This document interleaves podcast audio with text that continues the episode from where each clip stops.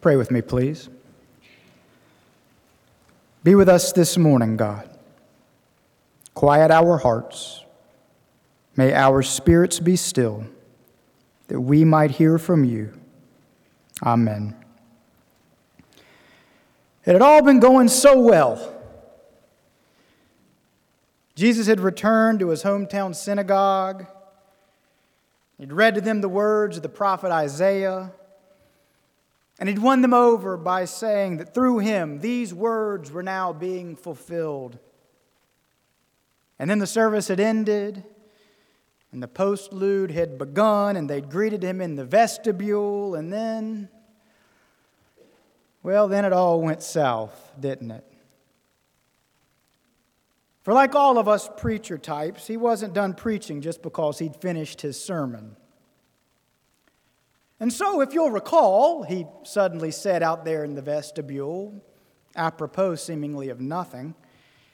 If you'll recall, there were many widows in Israel during the days of the famine, but Elijah was sent only to a widow in Sidon.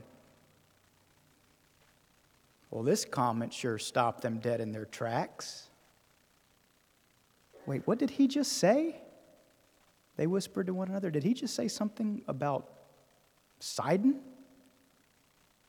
Yeah, he goes on, and similarly, don't you remember during the days of Elisha, there were plenty of lepers in Israel, but Elijah was sent to heal only that leper in Syria. You remember it's in the scripture. Well, now that sudden hush that had fallen over the crowd became hostile. And all of that goodwill that he'd built up just moments before, gone. So much so that they, quote, were filled with rage, the text says.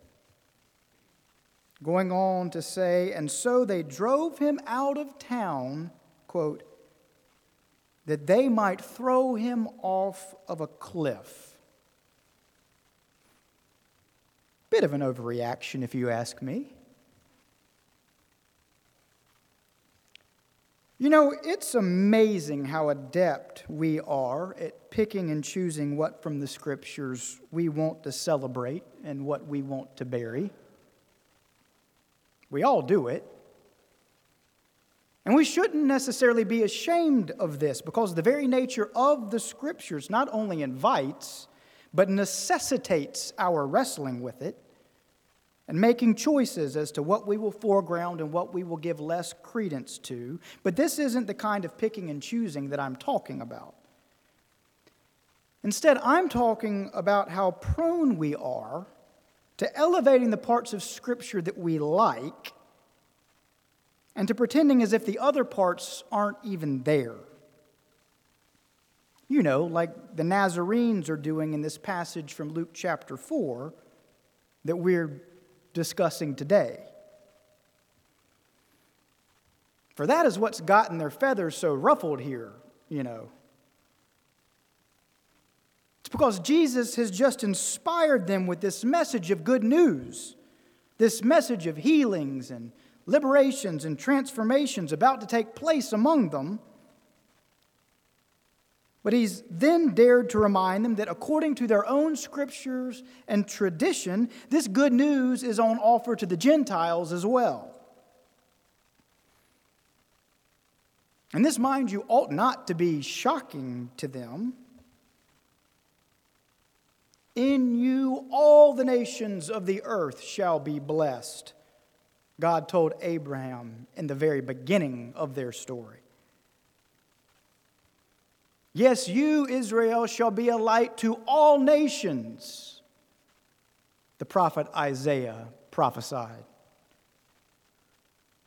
All the nations shall worship you, the psalmist wrote.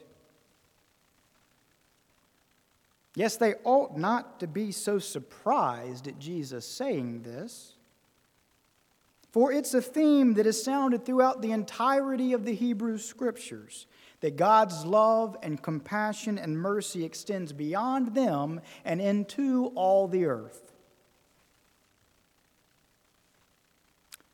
But these folks at First Nazarene Church don't want to hear that part of the scripture.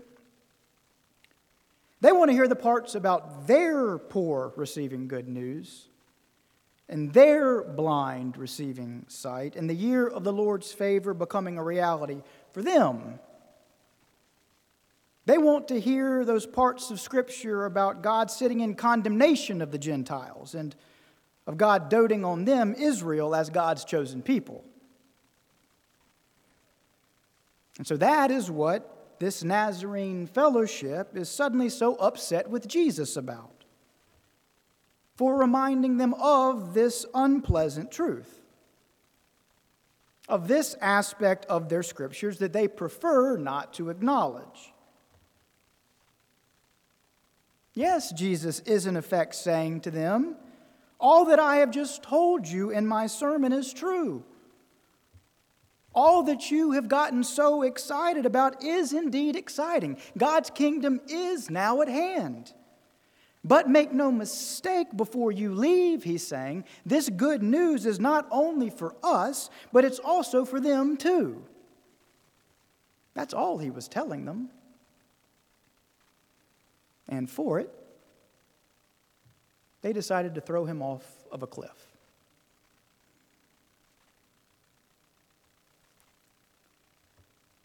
Do y'all remember the Old Testament prophet Jonah?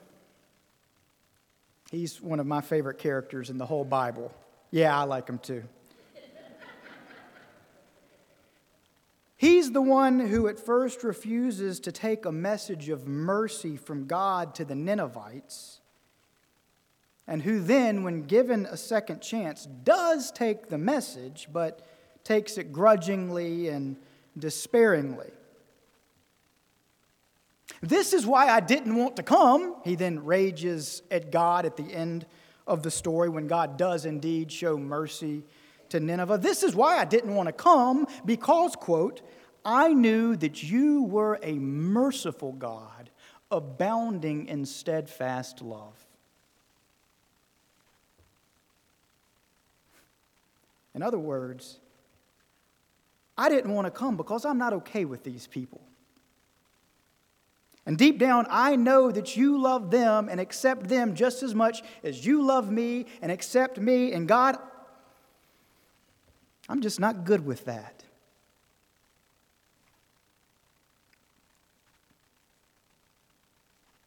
You know why I love this story so much? Because Jonah's me. Because Jonah is all of us. Because as much as we hate to admit it, we all have ideas about why we are worthy and others aren't. And we all have ideas about who should be within the bounds of God's mercy and love and acceptance and who shouldn't. We all do. Thus, the book of Jonah, just four little pages in the Bible, is something like a mirror in that way. For if we look clearly into it, we see ourselves looking back. And I mentioned Jonah this morning so as to say, just as Jonah already knew beforehand, before going to Nineveh, that God's nature was love that God was merciful and abounding in steadfast love, as he put it, toward those inside and outside of his own, Jonah's own kin. Just as Jonah already knew that, so too did the Nazarenes in our gospel lesson already know that too. For they have read the same scriptures that Jonah had read. They, like Jonah, know what their tradition has to say about God's loving, compassionate, merciful nature. It's simply that just as with Jonah, they don't want to be reminded of that. And so, just like Jonah, rather than celebrate the nature of God, they rail with rage against it.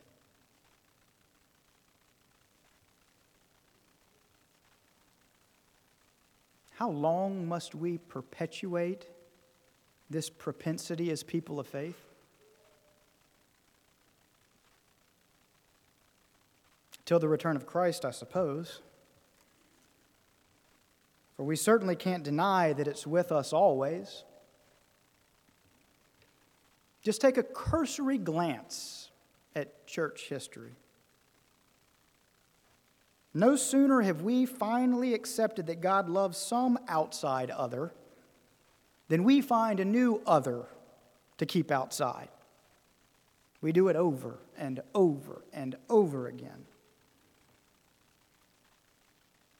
And what's more, no sooner does some prophet or preacher come along and tell us that God loves them, whoever they happen to be in the moment, as much as God loves us, and we too are ready to rage to God like Jonah, are ready to throw the preacher off a cliff like the Nazarenes.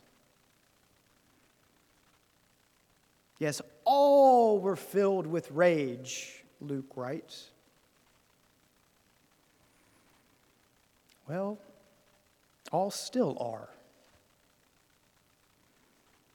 Because that indomitable thing that we Christians call sin, that brokenness that sits at the very core of our fallen humanity, is always at work inside of us, safeguarding the self at the expense of others, defending the group, and casting judgment on anyone outside of it.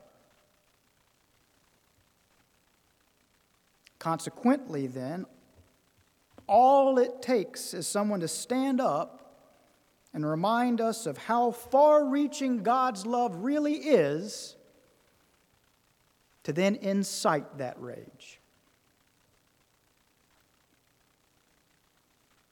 But that doesn't change the simple fact that the rage is misplaced. For as true as it is that there are plenty of passages in the scriptures that can be marshaled to defend God as a territorial, exclusivist God, and they are there. There are countless more that present God as a God who is merciful and abounding in steadfast love.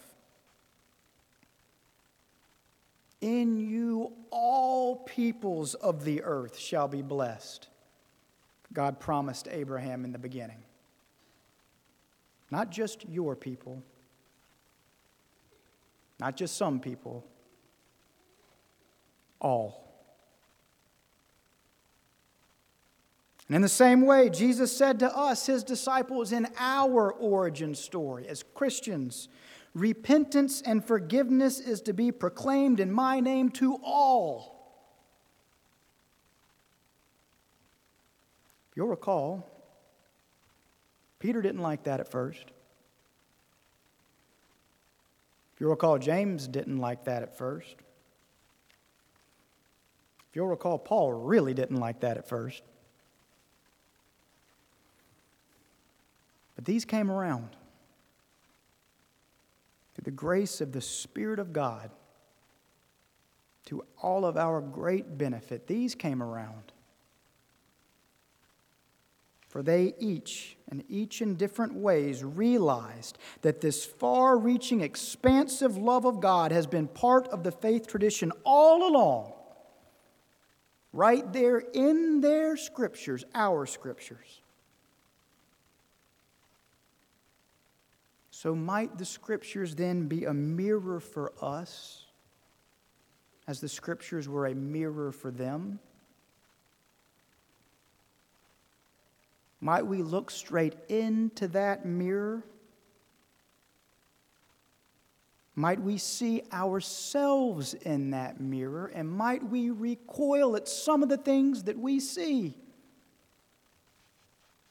So that, in response to that which we see, we might become more gracious, more merciful, and more abounding in steadfast love ourselves on its account. And all God's people said, Amen.